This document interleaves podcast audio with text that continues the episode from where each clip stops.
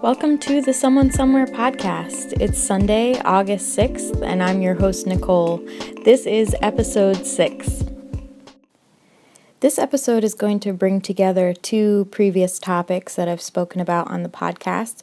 The first was uh, having to do with composting, and the second has to do with the history of lead and how it relates to General Motors, how it relates to Flint. And today, what I want to talk about is how we actually can fight lead, especially in urban centers. But really, this can go for anywhere where there has been environmental contamination, and it can also extend beyond lead and into you know a whole host of environmental toxins that now exist in the groundwater and the soil. So, when we speak about lead, I've mentioned this before, I really want to use a sustainable and solution oriented approach, an approach that is critical of the serious and widespread problem of lead contamination.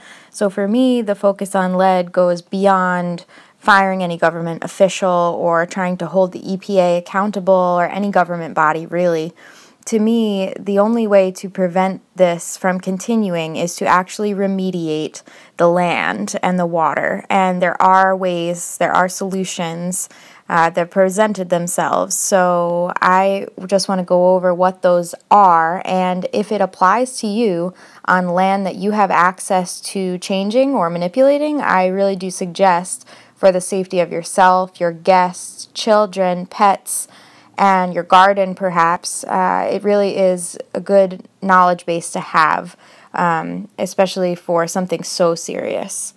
If you'd like to learn about the history of lead, I suggest going back to episode 3, where I discuss in detail how lead ended up in our cities, in our groundwater, and in our soil.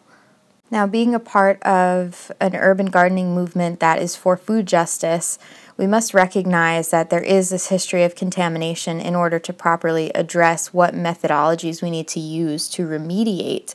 Because if we want to be urban farmers, we have to recognize that we cannot plant in native soil and sell that to our community or give it to our community in good faith when we know that there's a history of environmental contamination in that soil. And that's why composting is so important because it can actually bring together urban food waste as an issue and bring that together with gardening to create a solution to this environmental contamination. So there's this really beautiful cyclical process that's possible when you combine these problems to try to find a solution that in the end has to do with building soil structure and has to do with creating life and creating biodiversity again in our cities.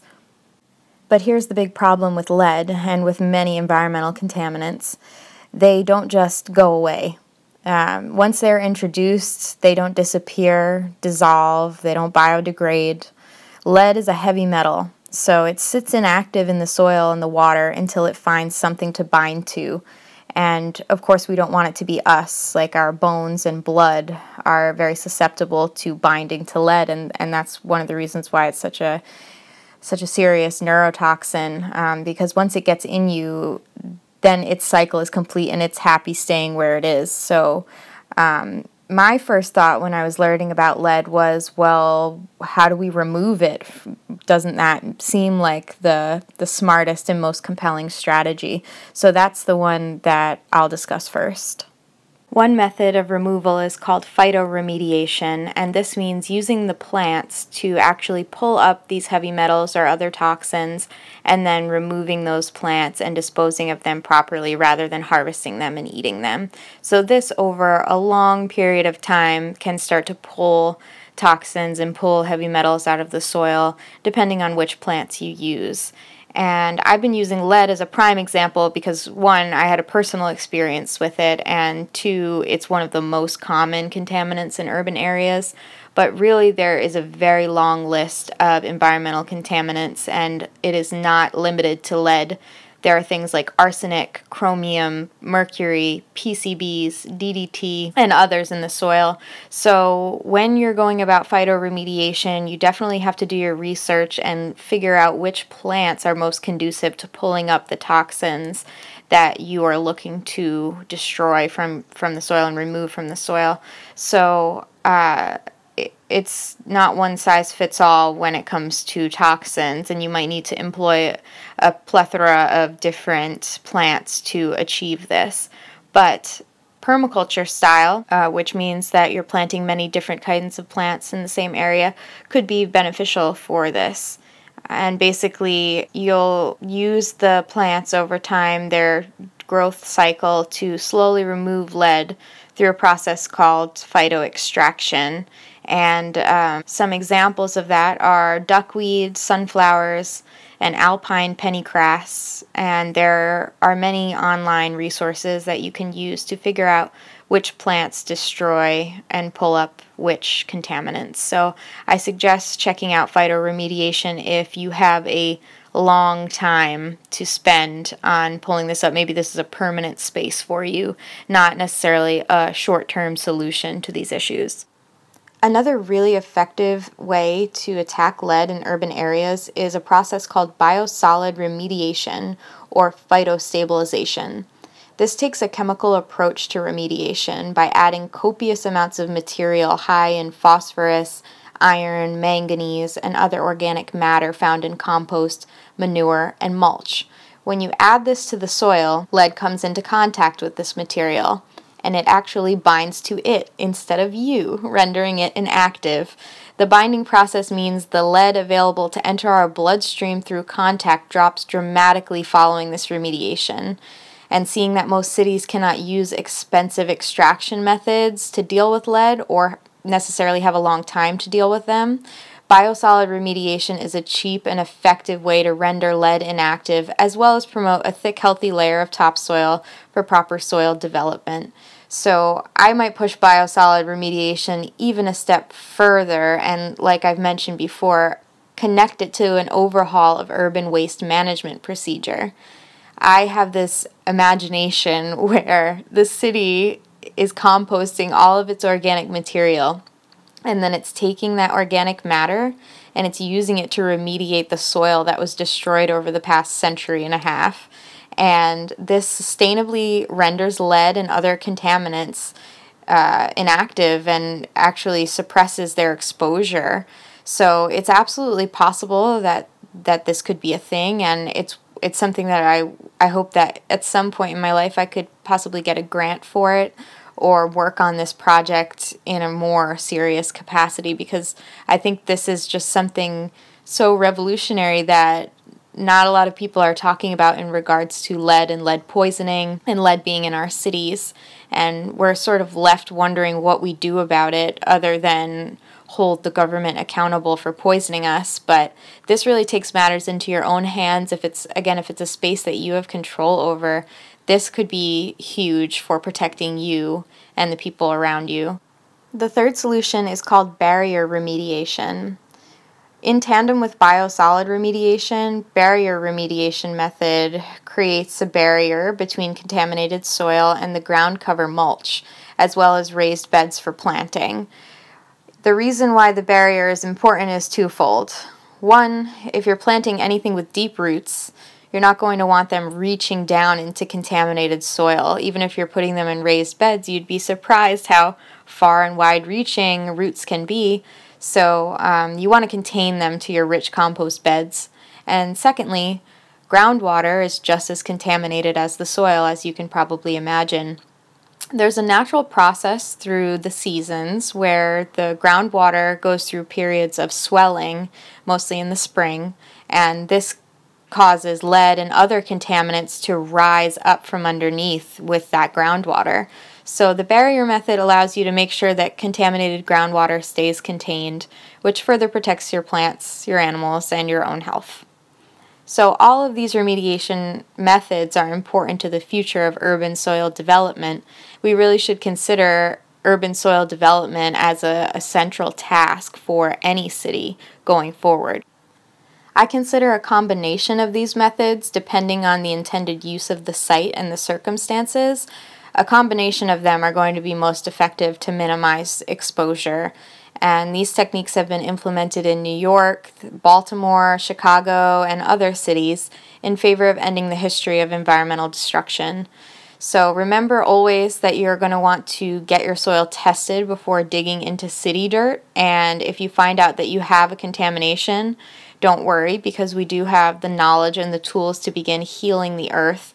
And we just have to be empowered on how to act on them. Not a lot of people are aware that lead is looking to bind to anything, not just people. We just assume that we are the targets when really lead can bind to a number of different substances. And some of those substances just happen to be rich and copious in compost. We need to teach people how to get their soil tested, and we need to subsidize soil testing so that it's not so expensive and so that people can get access to the knowledge that they need to take the steps to remediate because that, that is half the battle. So, regardless of where you plan to grow your own food or just use your outdoor space, perhaps, I'm always saying this from a farming perspective, but of course, your space is your space and it can be used for anything. So, you're going to want to know what is in the existing soil. Um, it's not just nutrient content that you're testing for at that point. What you really need to know is has my soil been contaminated with heavy metals or other toxins? And the reality is that most urban grow sites make for ambitious gardens. They lie directly in the wake of lead paint and lead fuel usage. They have proximity to treated lumber, coal, sewage treatment plants, gas stations, other commercial spaces that use petroleum or pesticides. This, along with so many other specific environmental factors, cause contaminations. Some of those contaminants include lead, zinc, arsenic, chromium, copper, cadmium, mercury, cyanides, and others that end up in city soil. So, this contamination means the soil and the groundwater are both in great need of remediation, and the addition of organic compost matter to the land can offset this in a significant way. So over time, this begins to cut the ratio of these metals and chemicals, which are being swept up into the air, and also the skin of city youth and city gardeners, as well as pets and other other uh, animals that occupy the city. So some of the most accessible garden spaces in all of New York City happen to lie in lead laden areas. In fact, 70% of Brooklyn's soil is contaminated with lead. I was living in New York when I first started investigating this, and my my soil in my backyard in Bed-Stuy had 986 parts per million lead. And then I moved to Providence, where I believe it's 50% of children under the age of six have elevated blood lead levels. So, no matter where I go, I know that this problem is looming, and no matter where I farm, especially if it's in an urban center, this is something that is going to be in the forefront of my gardening practices and something that I'm going to be teaching people about because it is so widespread, but also swept under the rug because, as you might have heard in the previous podcast, episode three, there was a big PR campaign to sweep all this under the rug, that none of this really was going to be affecting us. And, you know, now we see the health effects of it. Now we see that our communities are very sick. And if we're wondering why, we don't even need to look farther than what's in the soil and the water.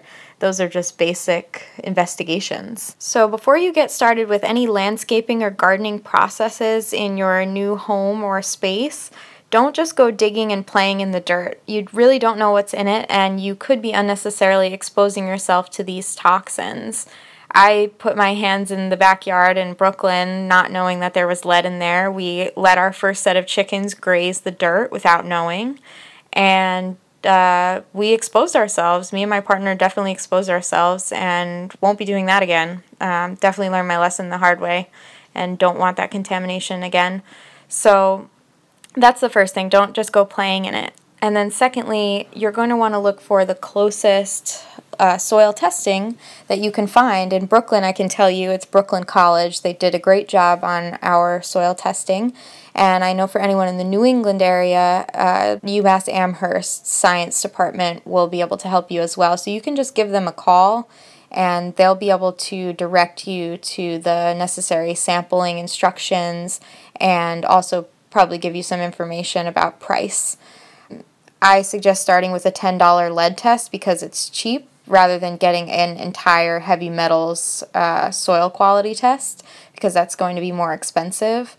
If the lead test comes back contaminated, then you need to look no further. There may be other contaminants in there, but really that's enough for you to know that that's not soil that you want to be putting your hands in or gardening in. So once we knew that the level was too dangerous for us to touch or grow produce in or have our chickens on, that information gave us a much better perspective as to what we were up against in the urban gardening process, and it also really renewed our dedication to composting, which is a waste reduction initiative that we had begun six months prior. So we already had our compost going and it wasn't until the lead contamination and research that I realized that compost can help us and be our ally in this sense. So we ended up going through the process of doing a barrier remediation, covering the soil, the contaminated soil completely um, with a acrylic plastic um, tarp of sorts, like a like an industrial tarp that was big enough to cover the yard. And then we actually went through a process of putting hay down and putting wood chips down. And then on top of that is where we put our compost, and that's what we grew in so that we, we knew basically that we were keeping the groundwater and we were keeping the contaminated soil away from the roots of the plants. And that was what was of prime importance to us. But you could also not use the barrier and just use the compost um, you could even order compost from a local uh, nursery, or there are certain urban composting sites like BK Rot in Brooklyn, for instance, and they can usually get you a really great price if you're interested in remediating your soil.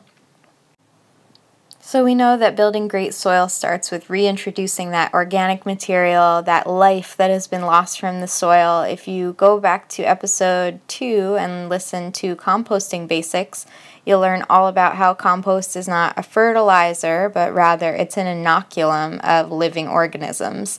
So you'll notice that a lot of the city soil that I'm talking about that has all of these problems, it's very dead. It doesn't have a lot of earthworms, it doesn't have a lot of bugs crawling through it, ants or other life in there. So you can really see that the life has been taken from the soil quite literally, and reintroducing that is the best method to also cleaning up this environmental contamination that has been going on just completely unchecked by the government, completely unchecked by the corporations that are selling the stuff to us, and the the solution can actually be with us. And I take a lot of uh, pride in that that there is a way uh, that a grassroots solution exists to fixing this problem, which seems very insurmountable at certain times. And um, I'm looking forward to you guys listening to this, and hopefully, we can get some of these yards cleaned up.